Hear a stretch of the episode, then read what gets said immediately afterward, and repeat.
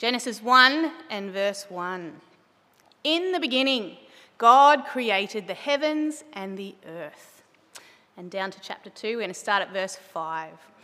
No shrub of the field had yet appeared on the earth, and no plant of the field had yet sprung up. For the Lord God had not sent rain on the earth, and there was no man to work the ground. But streams came up from the earth and watered the whole surface of the ground. The Lord God formed the man from the dust of the ground and breathed into his nostrils the breath of life, and the man became a living being. Now, the Lord God had planted a garden in the east, in Eden, and there he put the man he had formed. And the Lord God made all kinds of trees grow out of the ground, trees that were pleasing to the eye and good for food. In the middle of the garden were the tree of life and the tree of the knowledge of good and evil. A river watering the garden flowed from Eden. From there, it was separated into four headwaters. The name of the first is the Pishon. It winds through the entire land of Havilah, where there is gold. The gold of that land is good. Aromatic resin and onyx are also there. The name of the second river is the Gihon. It winds through the entire land of Cush. The name of the third river is the Tigris. It runs along the east side of Ashur. And the fourth river is the Euphrates. The Lord God took the man and put him in the Garden of Eden to work it and take care of it. And the Lord God commanded the man, You are free to eat from any tree in the garden, but you must not eat from the tree of the knowledge of good and evil, for when you eat of it, you will surely die. The Lord God said, It is not good for the man to be alone. I will make a helper suitable for him. And we know he did, he made Eve. Well, well good morning, everybody. Nice to have the chance to come and share with you uh, today. And just like to thank all the staff who have come along to our dedication service and they've left their normal place of worship. And like to also just uh, acknowledge all, all the new staff. We've got quite a few today for the very first dedication service ever. And uh, some have been teaching and, and, working for a long period of time. Some are just starting their careers. Some, have, some are local, some have moved from far away. So, welcome especially to, to all of you. Let me say a prayer. Father, thanks for this chance to come and share today. We maybe um, uh, have open hearts and minds and eyes to hear your word to us today. And please bless our time of learning and fellowship. In Jesus' name, amen. Well, you've probably heard of this phrase, the Great Resignation. It's a, it's a fairly new one in English usage, coming into existence during the pandemic. And what it means is it's the mass exodus of workers from their jobs all over the world. Here's a statistic that's for the maths department. In 2021, get this 47 million Americans resigned. That, that's phenomenal. 47 less left work and didn't go back. And here in our country, one in five left, they quit. What's, what's, what's going on? Why are, why are people resigning on, on maths? And there's lots of commentary, of course, and it's things like people are realising life's too short to stay in, in a job they hate. Um, the people are rethinking their careers. They want work life balance, you know, things like stress, burnout, job dissatisfaction, all those things are touted as the reason that people are leaving. They just want some idyllic life or a complete career change. I'm going to try and turn this. Oh, it works. Okay. Our IT always works. That's for the that's for Dave and Tom. It's a big change, isn't it, from a, a, couple of decades ago when you know you sort of got a job and you were you were there for decades until until you retired, I guess. And um, now it's not about just changing workplaces; it's also about changing whole, whole careers. And so there's this massive worker shortage, and and schools are, are pretty hard hit, along with like health and hospitality, and and Christian schools are are affected by this uh, as well. Uh, in fact, late last year, I had eight teachers come to me and say they were, they were working full time, wanted to be part time, and we had some members of staff sadly leave just to stop working in schools. It's quite, quite sad, really. So it's becoming a, a critical issue for schools everywhere. Uh, I know one Christian school principal, and he said he, he is so desperate for staff at his school. He said to me, David, I only need three things in a potential employee, a potential teacher. One, Christian faith. Two, teacher accreditation. Three, a pulse. he did. In fact, this, uh, no joke, this guy, he coaxed out of a retirement village a retired teacher in his 70s. He's, he's a, he knows how to, you know, spin the story. And he, um, he got her to come back and work two days a week. If you know anyone in a retirement village with accreditation, you can let me know. Chris and I had, had, um, had lunch in the holidays downtown. I said, Chris, look at that sign on the cafe. Barista wanted, chef wanted, paying above award wage. I said, wow, really? Cafe and Bream paying $92,000 for a person to make coffee. It's a big change, isn't it, in the world of work? So, um, so with, the, with, with the media constantly talking about the worker shortage, you know, and us being affected by that, I thought I'd come and talk to you about uh, what's, the, what's the Bible say about work? And we've got a concept of work. By the way, there's no agenda with this talk. I'm not targeting anybody about work. But um, we have a concept of work, don't we? Like, like someone working physically, someone moving around is work, someone working at, people working at light speed, fixing local roads, for example. Uh, people hunched over a computer, that's what I do at night sometimes. Not every night, because I can't work every night, but some nights I work at home over the computer and um, conversation goes like this Hey, hey, Dad, what are you doing? Uh, I'm working. What are you working on, Dad? I'm working on a new student punishment and consequence plan. hey, Dad, have you heard of the Great Resignation? I don't like that. Let's look at Genesis 1 very first line In the beginning, God created the heavens and the earth. So, here in our very first introduction to, to who God is, the very first thing we learn is that God is at work. And what's He doing? He's at work creating, He's making. He's making the heavens and the earth. The distances in outer space are quite phenomenal. They're, they're just like beyond comprehension. And God made the whole lot. Amazing who He is. And that's what the Bible starts off with God at work making the entire universe. And even non Christian scientists and astronomers agree that stars and planets came into existence. They weren't always there. So the first point is uh, God is a worker what did he, what did he, what did he make? What did he create? Day one, he made light, and, and day two, sea and sky. Day three, land and plants. Day four, he made the sun, moon, and stars. Day five, birds and sea creatures. And day six, land, animals, and humans. Now, that's a day to day account of God's work. Now, I'm a teacher, and I'm going to test you on this in a minute. So make sure you deploy some sort of memorization technique quickly, and we'll see how clever you are. All right. And what happened on day seven, though? God, God rested. Why did God rest? Was God tired? No, God wasn't tired. God was not tired at all from all that work. God can't get tired. In fact, the Bible tells us that God never slumbers nor sleeps, is always working. So God rested on day seven, not because of fatigue, but because his creating work was finished. There was nothing else to create. It was all perfect, wasn't it? It was all done. It was all done. But did that mean that God stopped working? No. God wasn't uh, creating anymore, wasn't making anymore, but he was still working, and he was, his work was this it was reigning over his creation and his kingdom. And God's always working working for his kingdom glory and working looking after you and me. Only God can do that. We, of course, are not God and we have to rest. So the first point is that God works, He's a worker.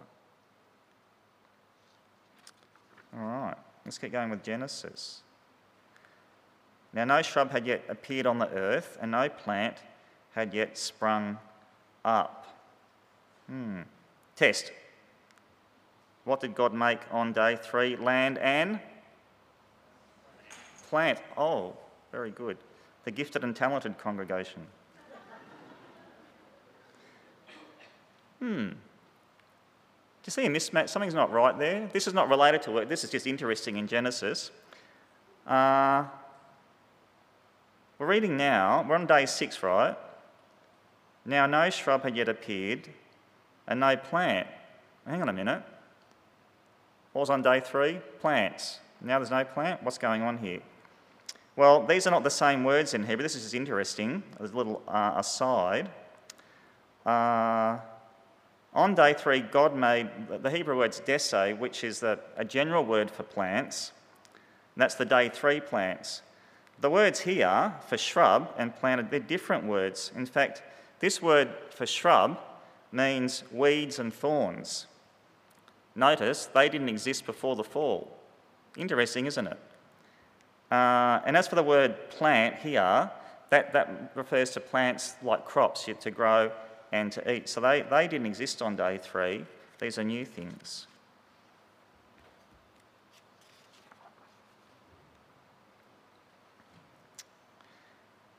Now the Lord God had planted a garden in the east, in Eden, and there he put the man he had formed. And the Lord God made all kinds of trees grow out of the ground, trees that were pleasing to the eye and good for food.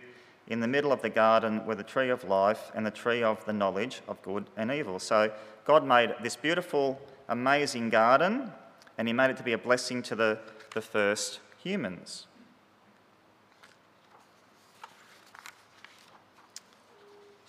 And the Lord God took the man and put him in the garden of Eden to work it and take care of it. And what, what's interesting here is that whilst God made the garden, he decided to put Adam into it to work it.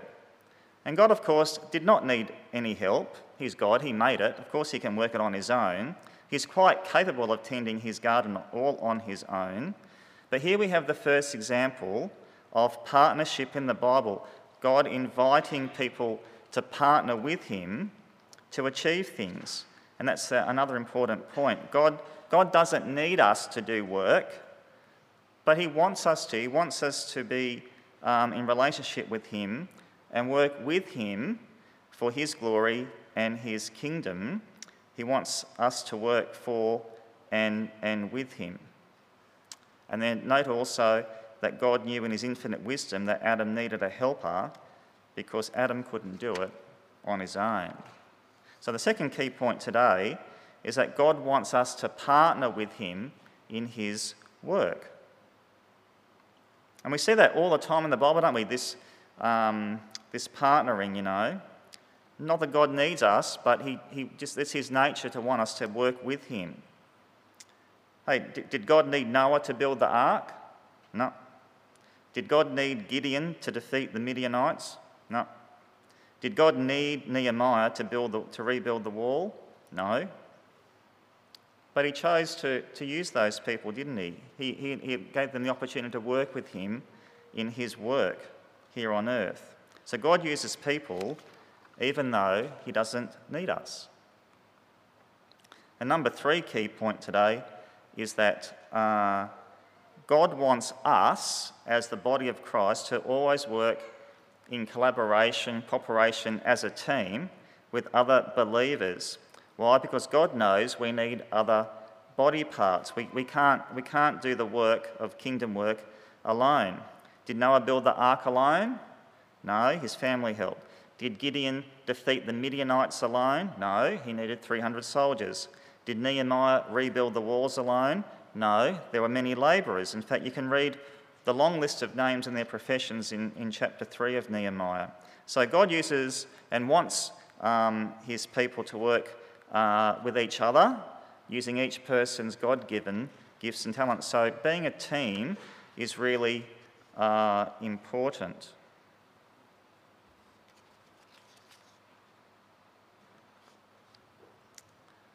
At school, Every job matters. Every single job I'm not, important, I'm not more important than you. Every job is equally important. Imagine if the bins didn't get emptied every day by the cleaners. The place would stink, wouldn't it? It's terrible. Imagine if we didn't have the wellbeing team to support those students having a, a tough time on a given day.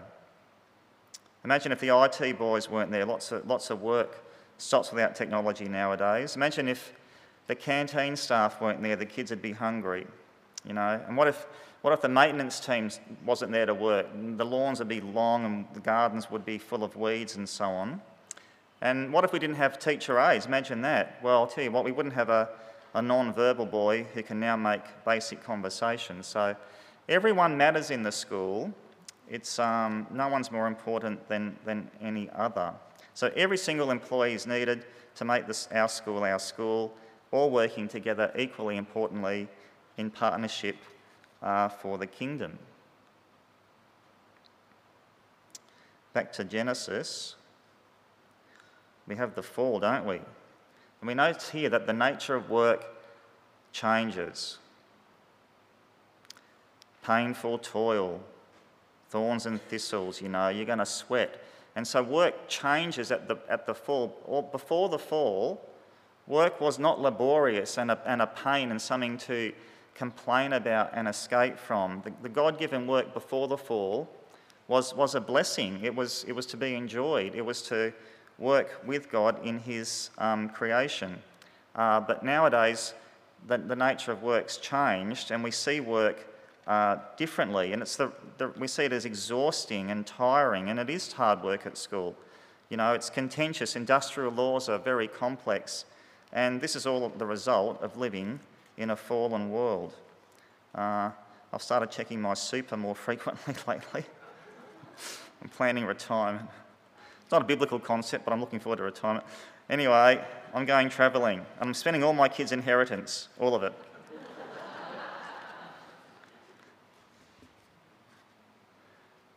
All right, let's keep going. Hey, this is not biblical talk, just some friendly advice from me to you. I like to give advice to people. Please make sure, so whilst we, are learning today that, that, that God's given us work to do, uh, we're working for Him as the boss, and that we're also working uh, in collaboration with other believers and we're working in partnership with Him. But please keep in mind, you've got lots of, don't think of work as just paid work. But work's only one of your ministries. You've got family ministry, you've got church ministry, other sort of things. Um, I have to tell lots of uh, early career teachers, uh, particularly, this word reasonable. You've got to do what's, what's reasonable and not, and because I think, you know, the expectation on school staff is to, um, you know, fix all the problems and all the ills of society, but we can't, we can't do that. And you've got to keep things manageable. It's a funny job teaching. You sort of create your own work all the time. You're always trying to do things, which is, you know, your servant, generous heart nature. But we've got to learn to always keep things reasonable and manageable. And whilst God doesn't rest, because He's always doing, He's always working, we can't do that. So we've got to make sure we rest. I don't work every night, a few nights a week, but please keep your work uh, load manageable and, and reasonable. That's important. So I've been talking about, about um, working in, in the Christian school or, you know, when it's, you, you know, well, God, that was a divine appointment. God took me there. That's where I'm working. Or you may be working in the church or some other Christian organisation. But what if you're not working in a Christian organisation? A little story just to end up today. Listen to this. A woman got a brand new job in a large firm in Manhattan, New York. Very exciting, isn't it? You know, financial capital of the wor- world, you know, um, hustle and bustle, exciting. And this woman's working away in her new job in New York when suddenly, after a few weeks, she's at her desk at a computer and she's working, enjoying her job, and she goes, Oh no. And she realizes she's made a mistake with her work. And it's not a small error either. In fact, it's a very, very costly error.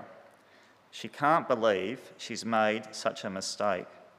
And she says to herself, Well, Today's my last day at this place.